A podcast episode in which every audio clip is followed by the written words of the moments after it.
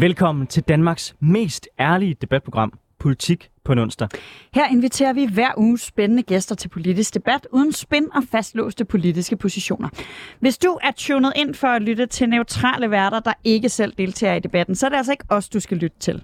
Nej, for jeg er Anders Storgård, og jeg er øh, tidligere landsmand for konservativ ungdom, og så er jeg nuværende kommunalbestyrelsesmedlem på Frederiksberg. Og jeg hedder Sofie Lippert, jeg stiller op til Folketinget fra SF, og så er jeg tidligere landsforkvinde for SF Ungdom. Og næste time, der kommer vi som altid til at vende ugens vigtigste politiske debatter, men vi starter altid med os selv. Sofie, hvad har du lagt mærke til i ugen, der er gået? Ja, men det er jo svært ikke at lægge mærke til. Øh, jeg, og jeg vil skulle have talt, inden jeg stillede mig ind i det her studie, men den gud ved hvilken ministerrokade, som øh, måtte laves her i mandags. Og det var helt tydeligt, at statsministeren havde det lidt lige sådan. Aldrig er en ministerrokade øh, blevet gennemført så hurtigt og med så lidt chubanger stå hej. Altså det var virkelig, det skulle bare gå stærkt. Vi skulle helst ikke opdage, at hun endnu en gang blev nødt til at opgradere sin politiske ordfører fra ordf- politisk ordfører til minister. Det er altså sket ekstremt mange gange. Jeg tror, det er den femte, eller noget i den dur, vi har gang i. Øhm, i løbet af den her regeringsperiode. Og det skete jo, fordi Nick Hækkerup på 1. maj, hvilket altså også er en vild dag at trække sig som øh, socialdemokratisk minister, simpelthen meldt ud, at øh, nu skulle han ikke være i politik længere. Han havde fået job som direktør for Bryggeriforeningen. Øh, det er der lavet mange gode jokes om, at en øh, minister fra en regering, der vil forbyde alkohol øh, for unge under 18, at han nu skal varetage øh, bryggeriernes interesser. Men ikke desto mindre, så øh, måtte han al- valgte han altså at trække sig, fordi han ville noget andet end politik. Øh, og nu er det så øh, Mathias Tesfaye, der skal være justitsminister. Det er Kåre Dybvad, der skal være udlændingeminister. Og Christian Rabjerg Madsen, som vi havde her øh, med her i programmet for et par uger siden, han får nu æren af at være bolig- og indenrigsminister. Altså udover de de, de ting, du har nævnt i forhold til det her med, det er lidt sjovt, at han har repræsenteret en regering først, der har ment noget helt andet, end han kommer til at gøre nu. Synes jeg også bare, der er et eller andet smukt i en socialdemokrat, der bruger 1. maj til at erklære sig som fuldtonet kapitalist ved at springe ud i Bryggeriforeningen. Ja. Det, det kan et eller andet, synes jeg i hvert fald som konservativ. Ej, for mig er det meget tydeligt, at Mette har haft en filosofi om, at der ikke skal laves rokader, fordi tidligere så har vi jo set, at man har brugt rokader ret offensivt til at sætte et nyt hold, en ny retning, mm. på en eller anden måde prøve ligesom at shake det politiske Danmark op, hvor øh, de øh, rokader, hun har lavet, det har været, fordi folk er skrevet, og så har hun ligesom hurtigt måtte øh, indsupplere en eller anden for ligesom at få holdet til at hænge sammen. Og på den måde synes jeg, at det er interessant, at hun bruger det på en anden måde, end man har set for eksempel Lars Lykke eller få gøre tidligere. Ikke? Der, ja, og der er også noget interessant i de mennesker, hun så vælger, fordi vi øh, har mest bag kulisserne her snakket meget om, at Socialdemokratiet er en hvid mand på cirka 40. Altså, øh, og det er også dem, hun kører ind på sine ministerposter. Altså, nu har vi fået, og jeg ved godt, nogle af dem er lidt ældre end 40, men vi har lige fået, og der er nok også nogle af dem, der er lidt yngre, yngre men vi har lige fået Christian Rabia Madsen ind. Tidligere har det været Flemming Møller Mortensen, det har været øh, øh, Peter Jesper, hvad hedder han? Hvad hedder øh, Jesper Petersen, ikke Peter Jespersen. Ham kender jeg endda i virkeligheden. Nå, og gammel uh, SF og Ja, noget, præcis. Uh, men, men det har været de her, sådan, som er blevet kørt ind, som først har været politisk ordfører, så er blevet kørt ind på de her pladser. Uh, og det er sådan en, en um, det er meget interessant, at det bliver ved med at være det, fordi, og det er der jo også mange, især borgerlige, der har påpeget, at, at regeringen går ind for kønskvoter alle mulige andre steder, men i den her regering, der er det altså den hvide 40-årige mand, der bliver kørt ind hver gang, på trods af, at nogle af de kvinder, der sidder øh, i Folketinget, har fået vanvittigt mange personlige stemmer, øh, og har siddet der længere end mange af de her mænd, der bliver kørt ind. Øh, blandt andet Annette Lind, som jeg ikke anede, hvem er, men som altså har fået 12.000 personlige stemmer og siddet i Folketinget øh, i flere valgperioder, har slet ikke været på tale. Det kan der jo være alle mulige årsager til, det er slet ikke det. Men der er noget interessant i, hvor homogen den her regering kommer til at se ud, øh, og hvor meget det er den samme, vi hiver ind hver gang, føler jeg. Ja, det kan der være, selvfølgelig være en vis pointe i, øh, men altså, jeg, jeg, for mig jeg, jeg tænker ikke, det handler om køn. Jeg tænker mere, det handler om, at de profiler til de ministerposter, hun gerne vil have her, typisk de folk, der er bannerfører for den meget sådan hårde socialdemokratiske linje, eksempelvis på justits- og, og udlændingeområdet, det er jo også mange af deres mandlige mm. medlemmer af folketingsgruppen. Så jeg tænker egentlig mere, det er der, det spiller ind. Selvom jeg godt forstår, hvorfor, at, øh, at når man har talt om øh, kønskvoter på den ene side, og så øh, stille op med et rent munkehold, at så rejser det selvfølgelig nogle spørgsmål. Det er klart. Men, ja, men det var måske også bare lige forlængelse af din pointe. Jeg tror, man kunne have brugt det mere proaktivt. For eksempel øh, flyttet Pernille rosenkrantz -Teil. Hun kan også sagtens stå på de der hårde, øh, altså hun kunne også godt have den der hårde værdipolitiske linje. Så kunne man flytte hende over på noget tungere og hive, hvad ved jeg, jeg ved ikke noget om hende der, Annette Lind, det må jeg indrømme, men Anne Paulin er jo også en dygtig kvindelig folketingsmedlem. Altså hævet nogle af de folk ind på, på noget af det, de kunne. Inden vi om lidt får besøg af dagens gæster, så skal vi også lige runde, hvad der har fyldt for dig i ugen, der er gået, Anders. Jeg var ude til et debatmøde øh, om forsvarsforbeholdet, og der blev jeg mødt af det, jeg egentlig var ret overrasket over, nemlig sådan en meget, meget markant skammekampagne, som jeg også ser fylder rigtig, rigtig meget medierne. Nemlig den her idé om, at det vi stemmer om den 1. juni, det er en Europa her. For det er det ikke. Heldigvis, så hvis man ikke tror på det, jeg siger, så er øh, Detektor i dag kommet ud med en, med en undersøgelse, hvor de har spurgt landets fremmeste eksperter. Hvis nu EU laver en EU her, hvad vil så ske? Svaret er entydigt, det vil kræve en ny folkeafstemning. Det er selvfølgelig ikke noget, som Messerschmidt og ligesindet øh, lader sig rokere med. Blandt andet så siger Messerschmidt, ah, at I kan prøve at ringe til den her forsker, så vil han give mig ret i det. Detektor ringede så til den pågældende forsker, som ikke gav Messerschmidt ret. Han gav de andre forskere ret. Og jeg er i virkeligheden ret bekymret for, at det vi ser ske lige nu, det er, at den her skræmmekampagne, den ligesom bygger, øh, bygger stigen. Det er jeg bekymret over, fordi det er jo fair nok at stemme nej til forbeholdet. Der kan være mange årsager til, at man, man synes, okay, øh, et europæiske lande skal ikke samarbejde om det militære på det her område. Det er jo til en vis grad fair nok. Jeg er meget uenig i det. Og jeg mener også, at alle idéer om, at det er en erstatning til NATO, er forkert. Altså Joe Biden har været ude meget klart og sige, at han ønsker, at, hans, at EU øh, som, som, som allieret til NATO opbygger militære kapaciteter. Så den del kører jeg sådan set ikke. Men det er jo fair nok at være imod det europæiske samarbejde, men lad os bare i det mindste holde den diskussion på de ting, der er reelle. At det ikke bliver sådan en debat om, et, et eller andet skræmmeksempel, noget der kan ske om måske 50-100 år, og som jo kræver en folkeafstemning mere. Det håber jeg i hvert fald, at det ikke er sådan, at den næste måned kommer til at forløbe. Men efter det her debatmøde, jeg var ude til, så er jeg meget bekymret, fordi det virker til, at der er rigtig, rigtig mange, inklusiv kan jeg se mange af de borgerlige ungdomspartier, som lægger op til, at det er den debat, vi skal have, og det er bare ikke det, vi stemmer om. Ja, der er rigtig fint drengene mod pigerne stemning i dagens Berlingske, hvor man kan se øh, den kvindelige formand for Venstres Ungdom øh, anbefale et ja, og alle de andre borgerlige ungdomsformænd anbefale et nej. Øh, jeg tror, jeg frygter generelt, og det kommer også meget af, af retsforbeholdsdebatten, øh, som vi havde for nogle år siden, da vi stemte om det, jeg, jeg frygter generelt, og jeg ser, at, at de her debatter bliver præget af enormt meget. Altså, du, du kalder det skræmmekampagner. Jeg får næsten lyst til at kalde det fake news. Ja, altså, ja. Og øh, ved retsforbeholdet var det den der, vil du gøre de pædofile glade, eller hvad får du ud af at stemme nej? Mm. Øh, glade børnelokker-agtigt.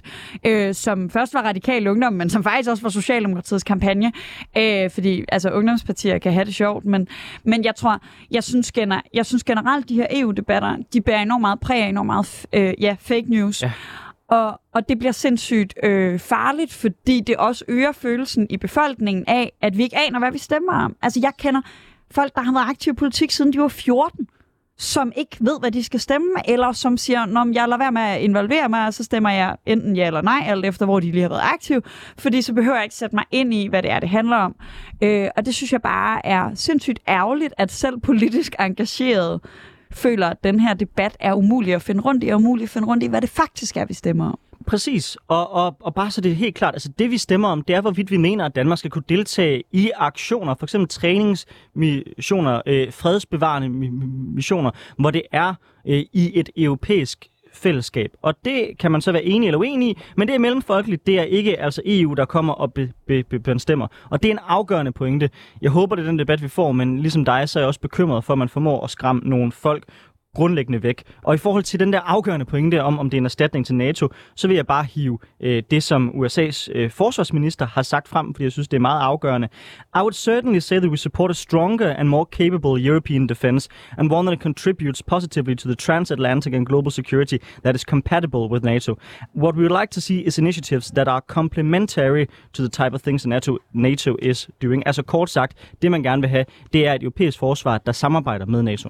Og meget afgørende vil jeg altså bare sige, så stemmer vi altså også om, om Danmark skal være med til at bestemme, hvornår EU laver militære aktioner. Fordi jeg tror ikke, jeg har noget sygeligt behov for, at Danmark skal være med i militære aktioner, men jeg har et meget stort behov for, at vi får indflydelse på, hvad det er for nogle aktioner, EU laver.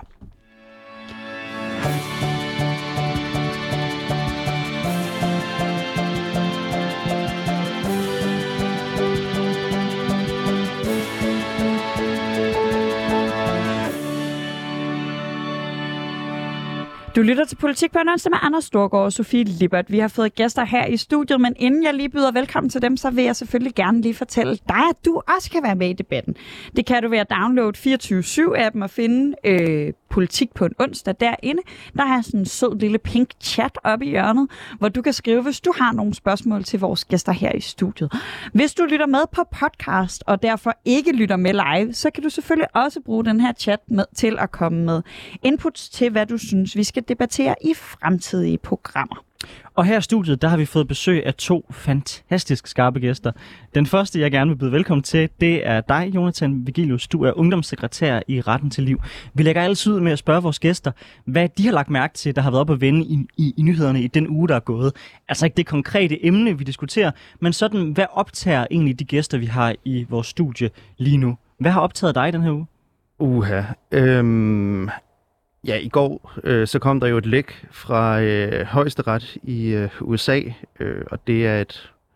Ja, sådan selve resultatet af lækket øh, kommer ikke så meget bag på mig, men øh, sådan det, at der kom et læk, kommer bag på mig. Det er jo den her øh, ja, øh, ophævelse af Roe versus Wade, Wade som øh, vi ser ind i nu. Øh, den beslutning, der er taget i amerikansk højesteret der, øh, den har optaget mig meget. Øh, siden i går. Det er nok highlightet, tror jeg, på det, i den uge, der er gået. Øhm, ja. Vi skal nok øh, få debatteret øh, abortlovgivning rigtig meget om lidt, men, men du påpeger selv, at der er noget interessant i det her med, at der sker et læk. Øh, hvad er det, der sådan er, er interessant ved, ved, ved den måde? Og fordi, som du siger, der er ikke noget overraskende over, at konservative dommer i USA, de ønsker det her. Men, men, men hvorfor, hvor, hvad er det, der er så specielt ved den situation, hvor vi ligesom har opdaget det, hvis man kan sige det sådan? Det, det er jo, at det, det er uhørt. Altså, vi har ikke set Lex før i øh, den amerikanske højesteret, og det er selvom øh, der er meget store, øh, det er meget polariseret højesteret i virkeligheden jo, med øh, højesteretsdommer, der udnævnt enten af en demokratisk præsident eller en republikansk præsident, og derfor så øh, ja, en polariseret højesteret, men der er stadig stor sikkerhed omkring øh, de love, der bliver gennemført der, de aftaler, de har indbyrdes. Der er stor respekt omkring højesteretten. Derfor så er det helt uhørt, at der øh, kommer et læk derfra.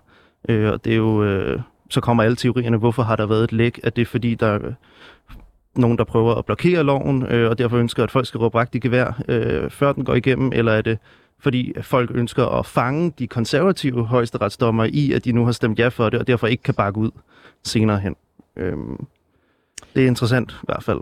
Det er i hvert fald inter- interessant, og som altid, så er amerikansk pol- politik virkelig også uh, rigtig shady, og med mange, uh, sådan, hvad kan man sige, uh, fløj- og spindkampe. Altså, hvis man synes, dansk politik nogle gange kan være uh, grim, så skal man prøve at følge lidt med i amerikanske nyheder.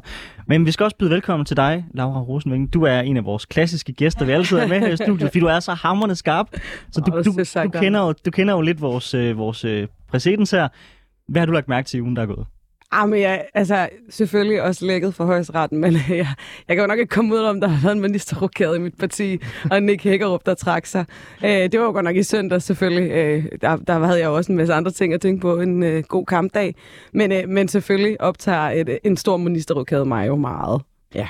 Hvad tænker du sådan om, altså fordi ja, der er jo et eller andet specielt over, at nu har vi et socialdemokrati, socialdemokrati i Folketinget, helt uden en hækkerup. Ja. Altså det er en helt ny epoke i Socialdemokratiet. Vi har faktisk en ret sej øh, Nicoline Hækkerup. Øh, nå nej, Nej, hun hedder Præn. Gud, det er en Præn. Nej, det ja. er Fie Hækkerup, jeg tænker på her. Fie man, Hækkerup, der man stiller op. Man skal lige holde styr på socialdemokratisk mm, ja, Gud, der, vi har, vi har flere ikke? dynastier, ja. Ja, ej, vi har Fie Hækkerup, der stiller op, så forhåbentlig kommer der en, en ny Hækkerup. En ny Hækkerup. Øh, så, så, så det tænker jeg. Men jeg, jeg, er jo, jeg er jo begejstret for, at der, der rystes ikke. Jeg synes, han ikke var en dygtig justitsminister, men der skal heller ikke være nogen hemmelighed, at han ikke vil være med til at få en prøveordning på legalisering af hessen, som jeg jo går meget, og vi også skal tale til cannabismarchen. Og det er heller ikke sikkert til svare ved, men øh, vi har i hvert fald rystet i posen, så nu er der en ny justitsminister, jeg skal til at prikke lidt til. Der er jo nok 100% på Hækkerup-vognen.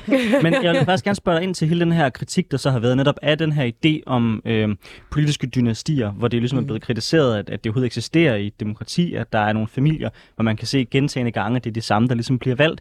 Mm. Hvor stiller du dig henne i, i det spørgsmål? Fordi jeg må indrømme, min opfattelse af, hvordan politik hænger sammen, der kan jeg godt se, at man selvfølgelig har nogle netværksfordele, ved man, ved man har nogle folk i familien, der kender folk.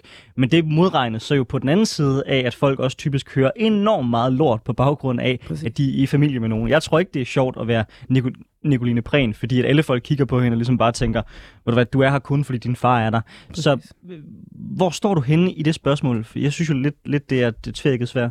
Ja, ja, jeg synes jo, vi har jo, det er jo ikke ligesom, øh, øh, hvad hedder det, i, i øh, England med, med, med, hvad hedder det, Lord Houses, hvor man kan blive født direkte ind til magten. Her der kæmper man jo, altså alle, der har prøvet at føre en valgkamp, ved, at det er benhårdt arbejde. Så de her mennesker har jo faktisk arbejdet for den plads, de sidder på inde i Folketinget. Jeg havde jo også en kollega inde på Københavns Rådhus, der var en Hækkerup, en Tue Hækkerup, en af de dygtigste mennesker, jeg kender, officer og det hele. Og han blev faktisk ikke genvalgt, jeg tror, det var ved sidste valg. Øh, man blev sublant, så det er jo ikke bare sådan, at bare fordi man hedder Hækkerup til efternavn, så bliver man valgt per se. Nej, og I har jo heldigvis øh, også en augen nu igen. Ja, det dem, har vi. Dem, dem deles vi sådan lidt om, og så, så tager de et hurtigt smut over til radikale af og til. Men ellers så kan vi sådan dele augen-familien. Men jeg kunne egentlig, øh, vi har lige et, et par minutter, inden vi går i gang med debatten, og jeg kunne vildt godt tænke mig lige at følge op på det, du sagde før med cannabisen, fordi jeg synes faktisk, det er interessant, fordi der er mange, der når man skifter ministre, så er der alle mulige interesseorganisationer, der er ude at være sådan, nu skal vi have det her, ja. eller nu sender vi det her brev til den nye minister. Og grundlæggende tror jeg, at Socialdemokratiets politik er lagt, og det ikke gør den store forskel. Men jeg synes, den med cannabis er interessant, fordi nu ved jeg godt, at, at jeg, Mathias Tesfaye er lidt to mennesker inde i mit hoved. Der er, mm. er Mathias Tesfaye i tracksuit, og der er Mathias Tesfaye i øh, øh, jakkesæt. Og mm. jakkesæts Mathias Tesfaye aner jeg ikke rigtig noget om, hvad i virkeligheden vil. Mm. Men jeg husker ham jo ret tydeligt, både fra da han var yngre socialdemokrat, mm. fra da han var SF'er. Jeg husker ham ikke fra da han var kommunist, men jeg har, har læst og set om ham fra da han var det. Jeg kunne godt forestille mig, unge Mathias Tesfaye, han vil være fan af det her. Tror du, han kan være mere lydhør end Hækkerup? Men jeg ved det ikke endnu, men jeg håber det virkelig. Altså, jeg byder ind på hver en chance, der kommer, for jeg igen kan tage den her diskussion op.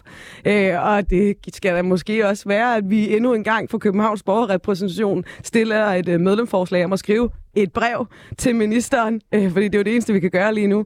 Øh, så, øh, så der er der i hvert fald håb. Øh, så, så det, det, jeg kan ikke sige andet. Jeg skal ud og marche på, øh, på lørdag. Alle skal være velkommen til den store øh, cannabis march. Og dig, Anders. Jeg vil glæde mig til at se dig.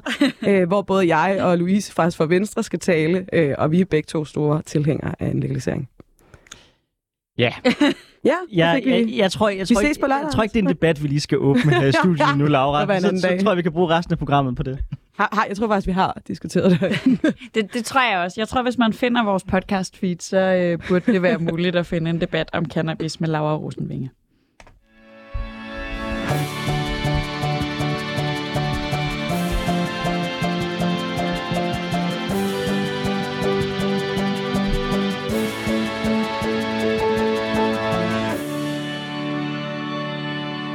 Du lytter til Politik på en onsdag med Anders Storgård og Sofie Lippert. Vi har i dag besøg af Laura Rosenvinge, der er medlem af borgerrepræsentationen for Socialdemokratiet i København, og Jonathan Vigelius, der er ungdomssekretær i Retten til Liv. For nylig der anbefalede WHO, altså Verdens Sundhedsorganisationen, at grænsen for, hvor længe man kunne have adgang til abort, øh, skulle afskaffes. De peger altså på, at der ikke er sundhedsmæssige argumenter for at begrænse abort. Spørgsmålet om, hvor længe man skal kunne få en abort, er dog primært et etisk et. Men er den danske grænse på 12 uger gudskivet, eller bør vi rent faktisk åbne debatten om abort og for eksempel diskutere, om grænsen skal hæves til 18. uge, som det er i Sverige og Tyskland. Samtidig med WHO startede debatten om grænsen, så viste et nyligt læk fra den amerikanske højesteret, øh, at, at USA muligvis er på vej til at afskaffe den forfatningssikrede ret til abort og lade lovgivningen være op til de enkelte stater. Jeg har før øh, været af den klare overbevisning, at den frie abort ikke skulle være til debat. Øh, jeg mener simpelthen helst, det er noget, vi bare øh, skulle lade være. Men i en tid, hvor reaktionære kræfter trækker den ene vej, mens Verdens Sundhedsorganisation trækker i den anden, er det måske alligevel relevant at åbne debatten. Vi tager den i hvert fald i dag i Politik på en onsdag. Laura Rosenvinge, du har skrevet på din Facebook-side, ja, nogle debatter er svære, men vi skal turde tage dem.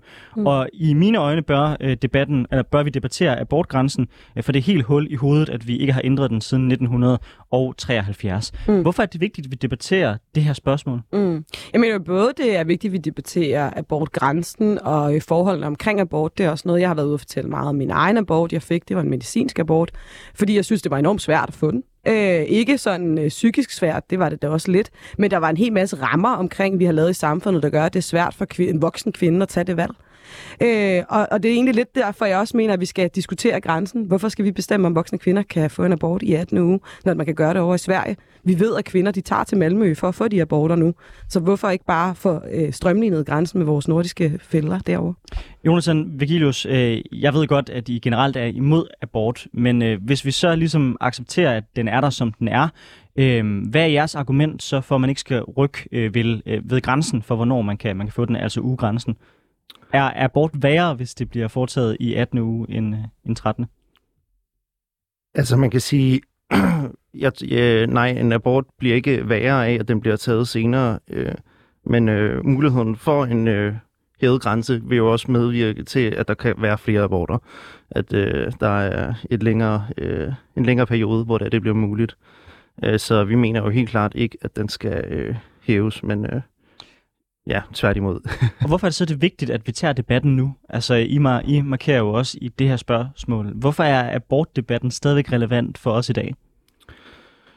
Jeg tror, det er fordi, det er noget helt fundamentalt i virkeligheden, vi snakker om ved abort. Jo, vi snakker om, hvad er et liv, helt grundlæggende. Øh, hvad er... Øh, hvornår starter livet? Øh, har vi øh, et liv fra undfangelsen, eller har vi først et liv senere hen på eller undervejs i en graviditet. Og som vi ser ved WHO, så øh, er den øh, sådan helt grundlæggende tanke jo øh, ved at sige, at det første ved fødslen, det er jo, at abort så skal være muligt helt frem til øh, fødslen. Øh, og derfor så mener jeg, at det er en helt fundamental øh, debat at snakke om, fordi den har rod i noget mere grundlæggende. Egentlig bare, hvad der gør os til mennesker. Hvad er det, der giver os værdi? Hvad er det, der giver os rettigheder? Hvad er det, der giver os ret til at blive beskyttet ved lov mod øh, vold? Og helt kort, hvornår mener du, at noget er et liv? Altså, hvad er et liv for dig? Øhm, ja, et liv for mig øh, grundlæggende, det er øh, ved undfangelsen. Øh, jeg mener, at når øh, noget vokser, så er det i live, og når det har to menneskeforældre, så er det et menneske selv, og jeg mener, at menneskeliv som os øh, er værdifulde. Øh, derfor mener jeg, at livet starter ved undfangelsen. Derfor mener jeg også, at det skal beskyttes. At det så er et meget mindre menneske, og ikke... Øh, har nogle af de øh, sådan tydelige fysiske kendetegn, det mener jeg ikke ændrer på det faktum, at det rent biologisk set er et menneske. Hvis du slår op i din embryologibog øh, som medicinstuderende, så vil du også kunne læse, at livet starter ved undfangelsen som for mennesker. Om det så er en person, det er jo så øh, en debat øh, for sig selv. Men helt grundlæggende mener jeg, at livet starter ved undfangelsen. Laura Rosenvinge, mm. øh, jeg synes, der er noget interessant i det her med, fordi når, jeg, når vi spørger til, hvorfor den her debat er vigtig at tage, så har I mm-hmm. fokus to meget forskellige steder. Mm-hmm. Synes du, ligesom øh, Jonathan, at det her er en debat om, hvornår noget er et liv? Nej. Øh, altså, nej, det synes jeg ikke. Jeg synes, det er en... Øh, altså, jeg synes jo, det her det er en debat omkring øh, kvinders rettigheder til at vælge selv. Jeg synes jo, det her det er en debat om, at kvinder kan stå i en situation, hvor man er blevet gravid ved en fejltagelse, og så er det kvindens ret til at vælge selv. Altså, det, det, er ikke, det er ikke noget, mænd står i den her situation. Det er noget, kvinder står i. Så jeg mener, det er retten til, at kvinden selv kan vælge. Og nej, jeg, jeg, jeg er ikke forsker. Jeg ved ikke en hel masse om, hvornår at der er hjertebanken osv. Jeg har for helvede ikke læst medicin. Men, men, men, men da jeg fik en abort, var, havde jeg jo heller ikke noget tilhørsforhold til det, der var i, i 6. uge. Altså, ja, der var jo ikke noget. Det var jo, det var jo, det var jo to mekanismer, eller to øh, celler inde i mig, der havde sat sig sammen fint nok. Altså sådan, jeg, jeg har det sådan, at hvis man kan legitimere i Sverige, det er 18 nu, hvorfor så ikke i Danmark? Men Laura, netop på grund af det sidste, som du påpeger, så er det vel netop et spørgsmål om, hvornår et liv er et liv. Fordi hvis du mente, ligesom Jonathan, øh, at, at det var et liv, at det var en baby, der var mm. inde i dig, så tænker jeg også, det vil øh, påvirke, hvad din holdning til det her emne, emne var. Jeg er selv øh, meget stor tilhænger af, vi har mm. den frie abort, og det er jeg, fordi jeg ikke mener, at det er et liv. Jeg mener i virkeligheden bare, at det er en klat DNA, særligt i den fase, som, som vi er i her. Og derfor stiller jeg mig i den her position meget sådan, at for mig ser der stor forskel på, om noget er levedygtigt uden for moren eller ej. Men det er vel netop, når man koger hele den her debat ned, der hvor man står på to forskellige sider. Jamen, det er jo netop spørgsmålet om, hvornår man mener, at liv er et liv, er det ikke? Jo, jo, nej, fordi jeg mener jo, at der er forskellige holdninger til, hvornår et liv er et liv. For, for, for kvinder i forskellige situationer. For mig, der var det ikke et liv, da det var i 6. uge. Men jeg har også veninder, der blev gravide, og der var det allerede en stor, der havde de allerede tilhørsforhold. Jeg ved jeg vil kalde det et liv at diskutere det, men de havde allerede tilhørsforhold til det her, der lå inde i deres maver på det her tidspunkt. Og det vil jeg jo ikke, altså jeg vil jo ikke tage det fra dem. Jeg vil ikke tage det fra dem, at de får lov på det tidspunkt at sige, hvor er det fantastisk, jeg er gravid, nu, nu sker der noget i mig. Og den sorg, det kan være, hvis man så mister det. Fordi der må de jo have ret til at tænke det.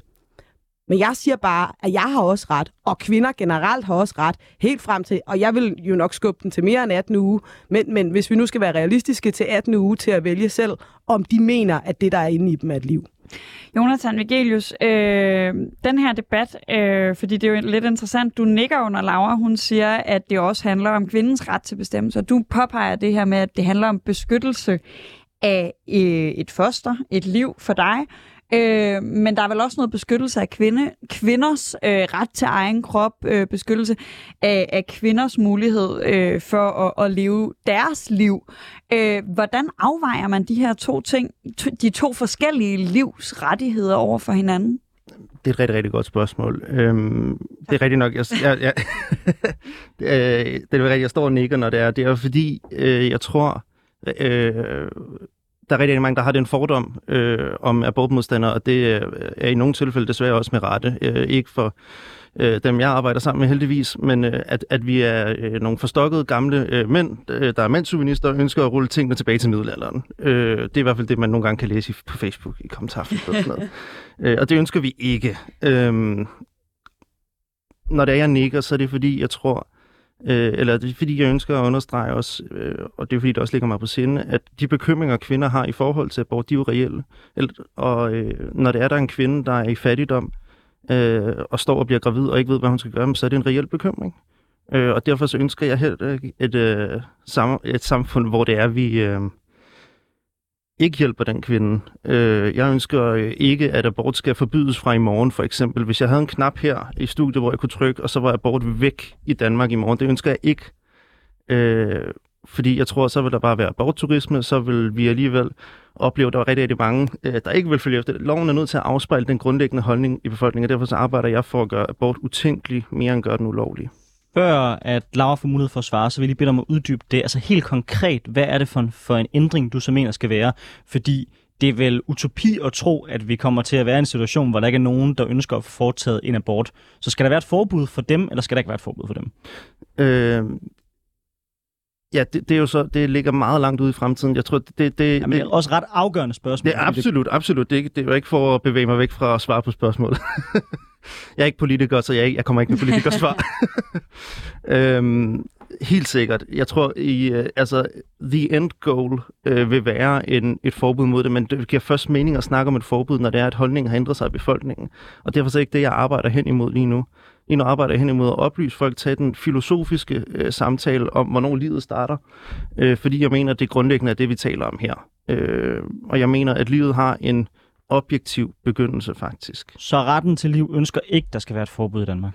Øh, uha, det var... Øh, jo, det gør vi, men det er ikke det, vi arbejder hen imod øh, grundlæggende. Vi ønsker at gøre det utænkeligt mere end ulovligt, og så, når det jo er utænkeligt, giver det jo mening at have en lov, der afspejler den grundlæggende holdning i befolkningen. Laura, skal abort være utænkeligt? Nej. Og ja, ja, og ideen om, at man kan oplyse voksne kvinder frem til ikke at få abort, det synes jeg er... Jeg synes faktisk, det er en lille smule nedladende. Altså, jeg var ikke fattig, da jeg fik min abort. Jeg, jeg, altså, jeg valgte det bare, og heldigvis for det, for min kæreste og jeg gik fra hinanden tre måneder efter.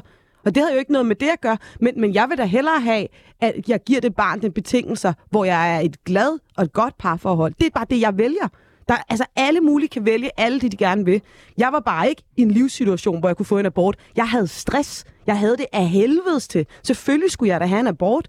Jeg kunne ikke sætte et barn ind i verden på det tidspunkt. Det var en dårlig beslutning. Og det handler da ikke noget om, at jeg var fattig eller noget som helst. Det handler om, at jeg tog beslutning selv, fordi jeg er en voksen kvinde. Jeg har en akademisk uddannelse. Lige meget om jeg havde det eller ej. Folk er oplyst. Folk ved godt, hvad det her handler om. Vi kan ikke begynde at... at ja, sorry. Nej, det, det skal ikke sige undskyld. Øh, det, det var ikke for at sige, at jeg tænkte, du var fattig, og det er heller ikke for at tale ned til dig, det er vigtigt at sige. Øh, og jeg er ked af, hvis det var sådan, øh, det lød. Øh, jeg tror jo, øh, nu du snakker om at sætte barn i verden, øh, og det er jo igen, så kommer vi tilbage til vores grundlæggende uenighed i forhold til, hvornår livet starter. Øh, jeg mener, at livet starter allerede ved undfangelsen. Der er barnet i verden. Øh, og øh, derfor så bliver aborten et mor på et barn, eller et drab på et barn, Det, det skal jeg lige bede dig uddybe. Mener du, at Laura er morder så? Øh, jeg mener, at øh, vi kollektivt har et ansvar for, at vi ikke har taget den her samtale noget før. Jeg mener, at vi alle sammen har et ansvar, også i forhold til det liv, der går tabt ved en abort. Det var ret Jamen, meget et politikersvar. Det var, jamen, jamen, øh, jeg, jeg er ikke færdig endnu. Øh, Du skal lige lade mig tale ud. Nej. øh, jeg mener, øh, at den læge, der har foretaget det, øh, er morder, ja. Jeg mener ikke, at Laura er en morder. Laura? Laura. Jamen, altså, det er jo ikke første gang, jeg er øh, enten alene, eller jeg er blevet kaldt for en morder, eller at... Øh, fordi jeg har jo været ude og snakke om det her, så nu, nu er jeg ligesom blevet vant til det, så nu skal jeg nok prøve at lade være at få mit pis helt i kog. Øh, det, det, er, det her det er et meget tabubelagt emne, så det bliver svært for mig lige nu at diskutere det her, fordi det er noget, vi ikke diskuterer nok. Øh, jeg, jeg er tilbage til diskussionen, mig og Anders lige sådan lidt havde i forhold til, hvornår noget er liv og sådan noget. Altså grundlæggende øh, er jeg, altså vi kan godt tage den, fordi at øh, grundlæggende øh, må vi også bare sige, det er vel heller ikke et liv, når det bare er to celler, der er mødtes. Altså det er heller ikke et liv, før at der er en form for hjerte, der pumper, eller en form for bevidsthed omkring det her foster. Jamen, altså, jeg, jeg kan ikke se, hvorfor at vi skal begynde at diskutere det her som liv. Men, men, men jeg, har bare, jeg, jeg prøver at lade være at tage den her diskussion. En anden diskussion, jeg så godt kunne tænke mig at tage, er, hvorfor er det så, at vi skal øh, ikke gøre det her for børnenes skyld? Hvorfor er det ikke, at hvorfor skal vi sætte børn i verden, hvis forældre ikke vil have dem? Hvis forældre har taget beslutninger om, at det her det er ikke et barn, de vil have, hvorfor er det så, børnene skal være der?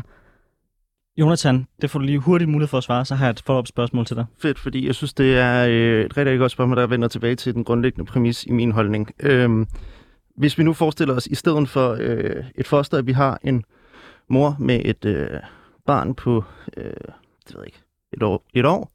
Øh, hun er ude for en bilulykke, hun mister sin kæreste, hun mister sin førlighed, øh, hun bliver invalid, og pludselig er hun i en utænkelig hård situation, hvor hun skal tage sig af det her barn. Skal vi give hende lov til livet af det her barn? Selvfølgelig skal vi ikke det. Men, Der er men talt, nej, nej, lad mig lige tale ud, Anders. Hvis I give hende lov til nej, hvad? mig lige... At dræbe barnet, eller Ja, lige præcis. Det skal vi ikke. Det er grotesk tankegang at gøre det. Det er vi enige om. Jeg mener, at der er tale om et liv i begge tilfælde, både ved et foster og ved hende her kvinden. Derfor så mener jeg ikke, at vi kan tage hensyn til at sige, at vi har at gøre med et barn, der får nogle dårlige omstændigheder. Det er stadig forkert at slå det ihjel. Men Jonathan, der sætter du lighedstegn mellem det liv, der allerede er, og potentielt liv. Nej, og, og jeg sætter lighedstegn mellem de to den- liv, der er. Ud fra, Det er jo den, det, jeg mener. ud fra den devise, hvorfor er det så ikke mor, for eksempel, øh, også når du for eksempel bruger kondom, det er jo det, som øh, den katolske kirke mener, fordi det er jo også potentielt liv. Så hvad er forskellen? Forskellen det er, øh, at øh, sædceller har ikke potentialet til selv at øh, udvikle sig og blive stort og øh, ja, som dig og mig. Sædceller i sig selv er enceller. Øh, når det er, at der ved undfangelsen, så opstår der et nyt DNA, der skabes et nyt øh, menneske. Øh, et nyt DNA, og den eneste forskel, der er på den lille bitte celle, øh, og så mig i dag, det er alder og tid. Vil du ikke sige, at, dig, at du ved undfangelsen, de to celler, du har der, at det stadig var dig? Vil du ikke sige... Nej, Vil, vil du,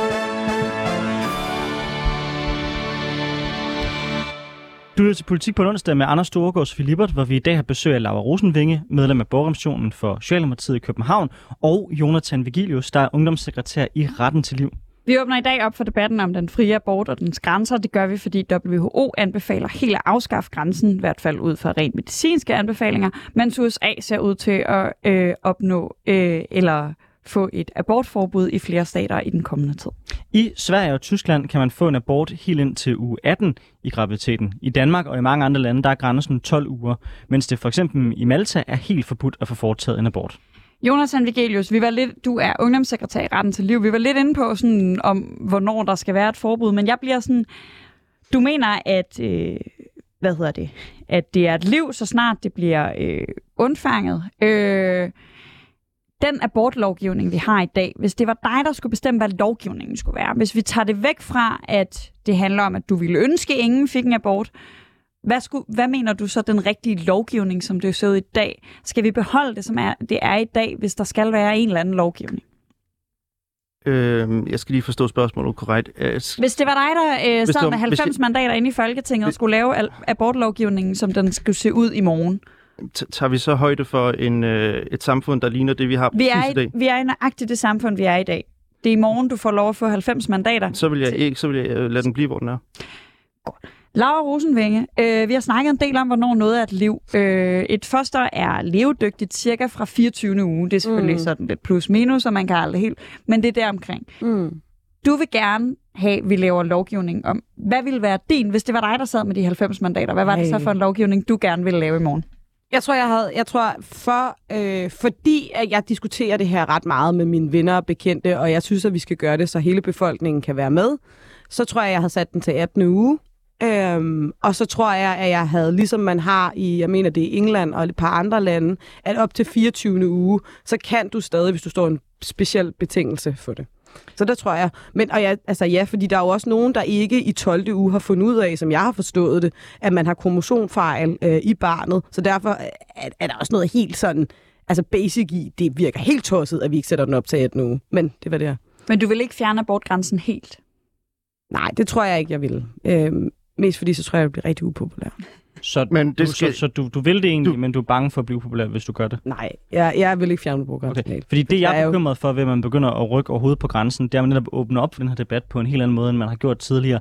Altså, jeg kan principielt set ikke nødvendigvis have noget imod, at det skal op til 18 uge, men, men jeg synes jo, noget af det, der har fungeret godt i Danmark, det er, at man har lagt grænsen så lavt, at det ikke har været en diskussion, som det har været for eksempel i USA, hvor man har nogle sager, hvor det kommer så tæt på, at barnet er levedygtigt uden for, for moren, at det i virkeligheden puster enormt meget liv ind i abortdebatten. Så er du ikke bekymret for, at hvis vi rykker på ugerne, at så får det faktisk den modsatte effekt, at der er flere folk, der stiller spørgsmålstegn ved, at vi overhovedet Nu, har fri. nu, Anders, nu har vi ikke rykket på ugerne siden fucking 70'erne. Altså, der er, også en, der er også en grænse for, at vi måske Men er, er nogensinde... det et argument i sig selv, at vi ikke har gjort det tidligere? Ja, selvfølgelig skal vi i hvert fald diskutere, om vi kan begynde at gøre det. Det er jo ikke sikkert, at man kan få flertal for det, men, men at rykke det fire uger, det er måske heller ikke det, der laver jordskred i hele Danmark. Altså lad os lige, lad os lige få, få, få factsene straight, Seks og uger. lad os, og lad os Gud, jeg seks uger. Det er mig, der ikke kan regne. Jamen, jeg har også jeg har erhvervspraktikanter med i dag og sådan noget. Åh oh, nej. Men øh, der, der, der, der, er en vigtig ting for mig, og grunden til, at jeg rejser den her debat, er jo også, jeg taler jo ikke kun, jeg synes jo, at vi skal diskutere grænsen, men vi skal også ture generelt og diskutere de betingelser, der er omkring abort. Det er jo det, jeg hele tiden prøver at vende tilbage til det her med, da jeg skulle have en abort, det der med, at jeg skulle skrive under på, at jeg vidste, at staten ville hjælpe mig, der var noget, der hed møderhjælpen, hvis det nu var. Altså, jeg, altså, det kan simpelthen ikke være rigtigt, at vi kvinder skal igennem de her ting for at få en lille medicinsk pille, der skal kunne altså, få noget i, væk fra os, som vi kan lyst til at have. Jonathan, hvad tænker du om, om Lauras følelse af at blive myndiggjort af den måde? Fordi meget af det, øh, mit oplevelse er også, at som, som, du, som du selv siger, i morgen ville du ikke synes, at et abortforbud er vejen frem. Der er også mange, der peger på, at abortforbud vil bare resultere i flere ulovlige aborter. Det peger du også selv. Men mange af de tiltag, man så får kæmpet igennem fra for eksempel retten til liv og andre organisationer, der, det er jo sådan noget med, at Laura skal skrive under på, at hun godt ved, hvad det er, hun gør sådan noget. Kan du ikke, øh, anerkender du, at det lidt er en umyndiggørelse, at de vok- måske vi kan diskutere, hvad en 16-årig skal, men Laura var et voksent menneske. Øh, der er masser af voksne mennesker hele tiden, der får aborter. Er det ikke en lidt umyndiggørende tilgang over for dem, at vi hele tiden skal spørge dem, om de er sikre? Øh, nej, det synes jeg ikke. Ikke i lyset af, hvad for en beslutning det er. Øh, jeg øh, mener, at abort er en kæmpe beslutning jo. Øh, Øh, jeg mener ikke, at det er nogen beslutning, man skal kunne tage grundlæggende, men jeg mener også, at det er en kæmpe beslutning, så når det er, man tager den. Øh, og derfor mener jeg, at, på at det skal gøres på et så oplyst plan som overhovedet muligt. Øh, og at det er vigtigt. Øh, jeg ved, at du øh, har været øh, klar i hovedet og klar i tanken og det hele. Øh, det er ikke sikkert, at alle er det. Øh, og derfor så tror jeg, det er vigtigt at gøre opmærksom på det, sikre sig, at alle folk ved, hvad det er, de gør. Fordi vi ser også kvinder, der øh, bliver ramt af depression og øh, psykiske vanskeligheder efter det, at de har fået foretaget en abort, fordi de fortryder det. Øh, og der tror jeg, det er vigtigt, at vi har de her øh, sådan, øh, processer og procedurer, der er med til at prøve at imødegå de efterfølgende konsekvenser og prøve at forhindre dem så vidt muligt. Er det ikke, undskyld, jeg siger det meget, meget direkte, er det ikke lidt noget bullshit, når du, øh, når du taler om de senfølger, der er ved øh, ved abort for nogle af, af, af kvinderne, for når alt kommer til alt, så er det vel netop ikke kvinderne, der er fokus. Det er vel netop det, I mener er et liv, altså det, I mener er et barn, som er afgørende for jer, som fuldstændig Nej. overtrum for kvinden i det spørgsmål. Absolut ikke. Øh, vi har, øh, hvad det hedder, abortlinjen, øh, hvor vi netop samt, øh, samtaler med kvinder efter de har fået foretaget en abort. Vi ønsker helt bestemt at hjælpe de kvinder, der står i sorg og psykiske vanskeligheder, efter de har fået foretaget en abort. Det er bestemt noget, der ligger os på sinden, og det ligger også mig personligt på sinden, og det tror jeg også er en stor fordom omkring vores arbejde, at vi har øh, fetus tunnel vision, at vi har fostertunnelsyn, at det er det eneste, vi tænker på, for det er det ikke. Vi ønsker bestemt at hjælpe de kvinder. Laura? Jeg mener ikke, vi skal tage muligheden for, at kvinder kan tale med deres læger omkring, hvad der er rigtigt for dem. Jeg var igennem to forskellige læger, tre sekretærer. Det synes jeg er for meget. Jeg mener heller ikke, at vi skal sige, at hvis du efterfølgende gerne vil snakke med din læge og har en depression, som du har ret til i det her samfund, så skal du have din hjælp. Jeg mener ikke det, sorry, jeg mener ikke det, jeg man skal snakke med, fordi det er lidt andet øh, idé om, hvad I har. Jeg, jeg, jeg, jeg tror bare, jeg synes, at... at øh, jeg skal huske at skrive ting ned, fordi nu har jeg faktisk glemt det. øhm, jeg, jeg synes, der er øh, en ting i, Ja, tag mig lige videre, fordi nu glemte jeg det, hvad jeg skulle sige. Ja, det sker altså. Ja. Jamen, det, det er simpelthen så... Ej, og med min praktikant Jeg har tre praktikanter i det hele, så bliver det også op Men Laura, så lad, os, så lad os prøve at vende tilbage til, noget, du talte om tidligere, som var det her med, at du følte, at den proces, du skulle igennem, den var umyndiggørende. Vil du ikke være bekymret for, at hvis man fjerner nogen af de her øh, ting, som du mener er umyndiggørende, altså de, nogle af de her samtaler, nogle af de overvejelser, der kan, der, der kan være, at det kan ramme måske kvinder, som ikke har overvejet det lige så godt, som du havde, at der ikke er de her øh, mekanismer til at sikre, at det er en beslutning, man har overvejet helt i dybden. Jo, men jeg tror bare, for det første, så tror jeg, at størstedelen af de kvinder, der går ind og får foretaget en abort, har overvejet det her grundigt. Lad os også lige få på plads, det er ikke nemt at få foretaget en abort. Mm. Det er ikke noget, man bare lige gør sådan her fra den ene dag til den anden. Alle de veninder, jeg har, altså, der har fået foretaget det gør fysisk for mange Mm. af os også røv ondt. Altså bare lad os lige være helt Mm. mm. øh, freak med det.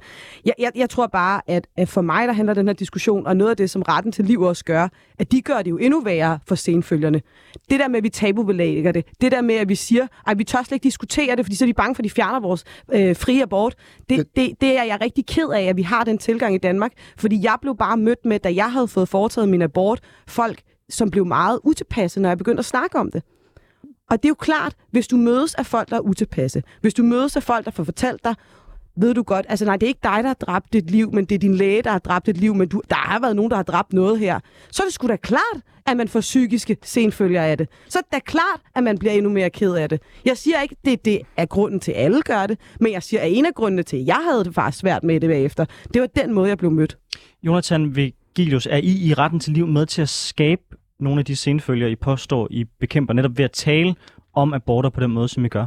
Øh, jeg er ikke psykologi øh, uddannet eller noget, så det, det, det skal jeg ikke kunne sige med, med fuldstændig sikkerhed. Det tror jeg ikke. Øh, det mener jeg ikke, vi er. Øh, jeg mener, vi øh, grundlæggende øh, faktisk øh, har en øh, forholdsvis sober måde at tale om tingene på. Øh, jeg tror tit, at det vi får skudt i skoene er de svære spørgsmål, og derfor bliver det, der oftest hed, bliver hævet frem, det er de sådan, hårde statements, øh, det der kan sælge overskrifter. Øh, jeg mener ikke, at vi øh, decideret er, øh, jeg mener ikke, vi er årsag til det, og jeg tror også, at det arbejde, vi har netop på abortlinjen, viser, at det ikke er tilfældet. Øh, vi har kvinder, der kommer til os for at få hjælp, øh, og øh, ikke har hørt om retten til liv nødvendigvis før, men øh, oplever at få en hjælp der, fordi de bliver mødt af en forståelse for det tab, de har været igennem. Laura Rosenvinge, vi har lovet, at du må gå her om et minut, Ja. øh, så jeg vil næsten lige give dig øh, mulighed for her til sidst, øh, hvis du har øh, en, en afsluttende pointe om, hvorfor det er vigtigt, at vi øh, måske også på politisk plan, og ikke bare i det her radiostudie, øh, tager debatten om, op om, hvordan vores abortlovgivning skal være. Nej, øh, jeg har, jeg, for jeg synes, jeg faktisk er kommet mange af mine pointer, og ellers så kan vi altid diskutere det igen. Nej, men jeg har en sjov pointe, jeg læste et sjovt tweet. Jeg tror, i stedet for, at vi øh, diskuterer så meget med abort og så videre, så kunne vi også bare sterilisere alle mænd fra starten af.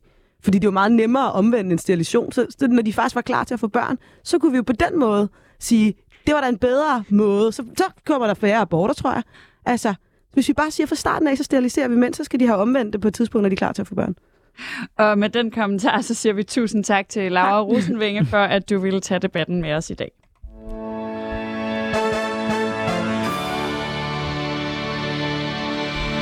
Og du lytter til Politik på en onsdag med Anders Storgård og Sofie Lippert, og vi har stadig besøg af Jonathan Vigelius, der er ungdomssekretær i Retten til Liv. I de sidste 10 minutter har vi altså kun besøg af dig, Jonathan, og du er ungdomssekretær i Retten til Liv. Og det siger vi lige et par gange. og vi kunne rigtig godt tænke os at, at, høre, men, øh, at høre, hvad der dog driver en ung mand til at engagere sig og bruge mange frivillige timer i en organisation med formålet at arbejde for, at det kristne menneskesyn bliver normgivende for det danske folk og den danske lovgivning.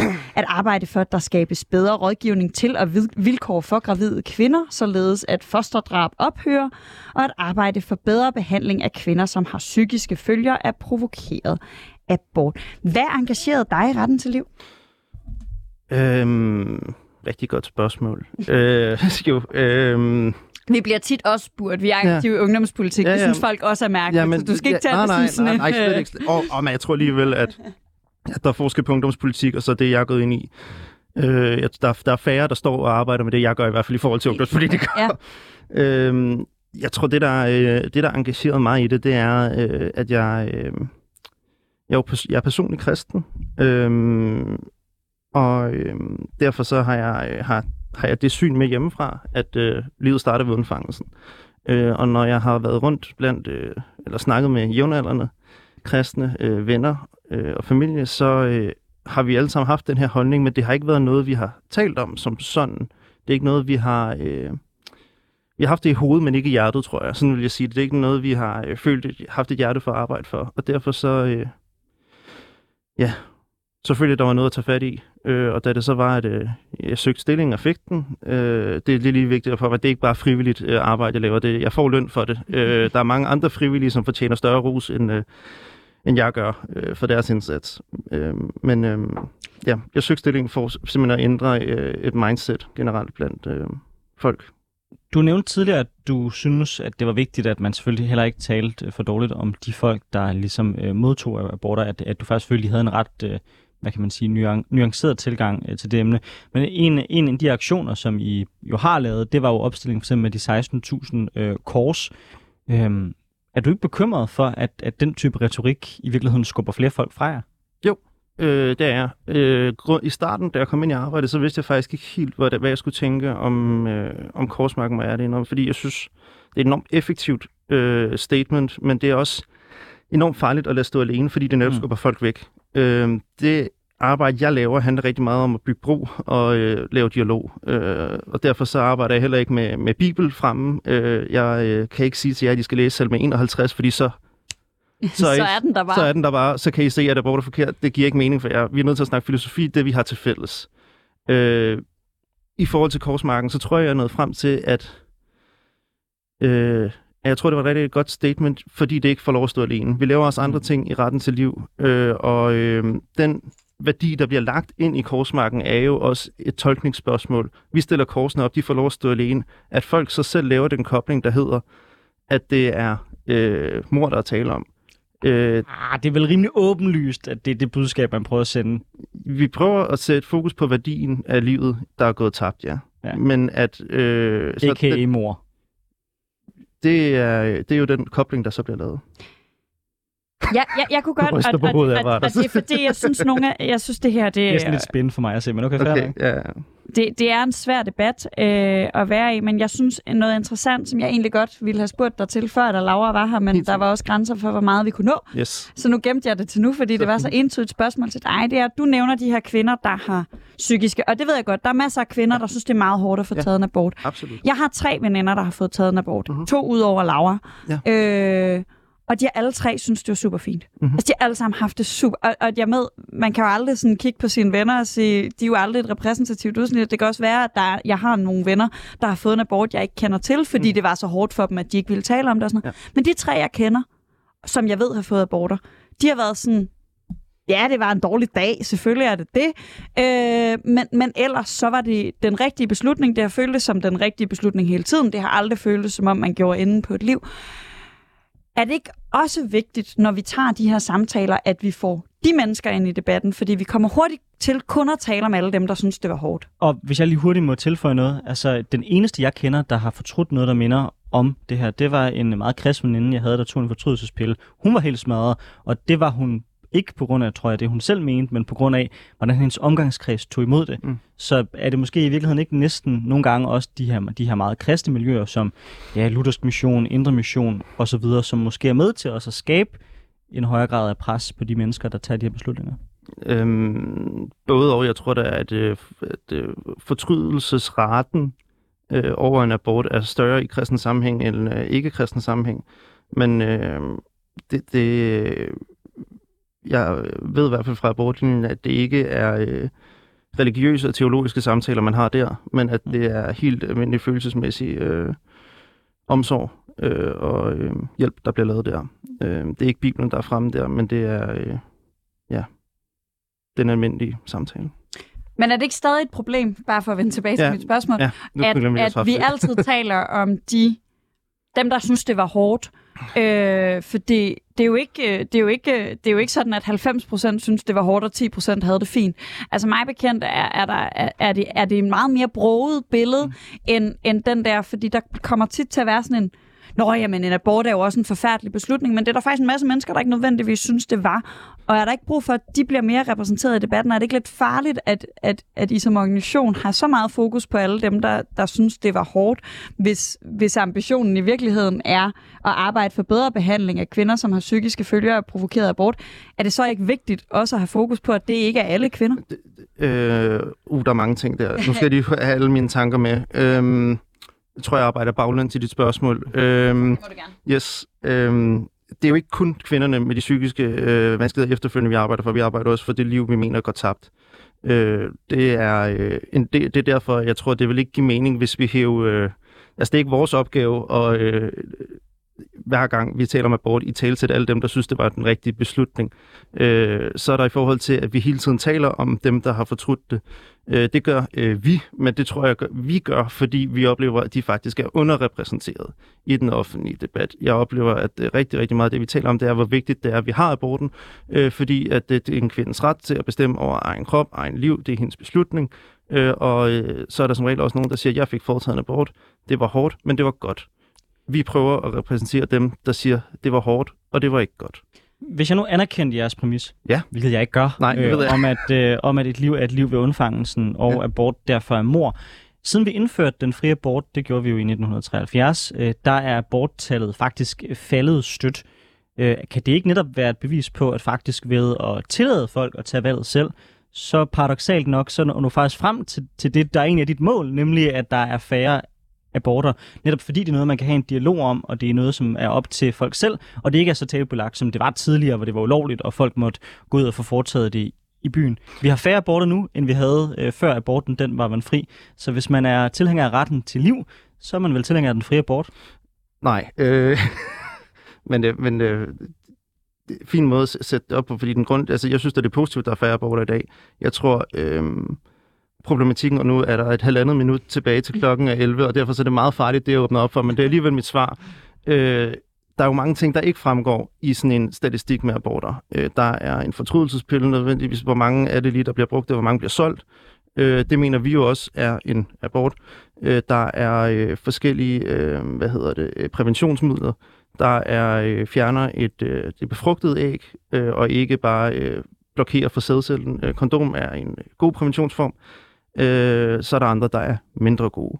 Øh, og der mener vi jo også, der taler om abort, så det kan godt være, at sådan selve aborttallet er faldet, men jeg tror stadig, at der er flere øh, sådan øh, befrugtede æg, der går tabt i dag, end der var dengang. Og det blev simpelthen de sidste ord i dagens debat. Tusind tak, Jonathan Vigelius, du er ungdomssekretær i Retten til Liv, for at du ville tage debatten med os, og Laura Rosenvinge, der gik for 10 minutter siden. Hun er medlem af borgerrepræsentationen for Socialdemokratiet i København. Hvis man vil lytte til mere politisk debat, så kan man altid finde alle afsnit af Politik på en onsdag i sin foretrukne podcast-platform.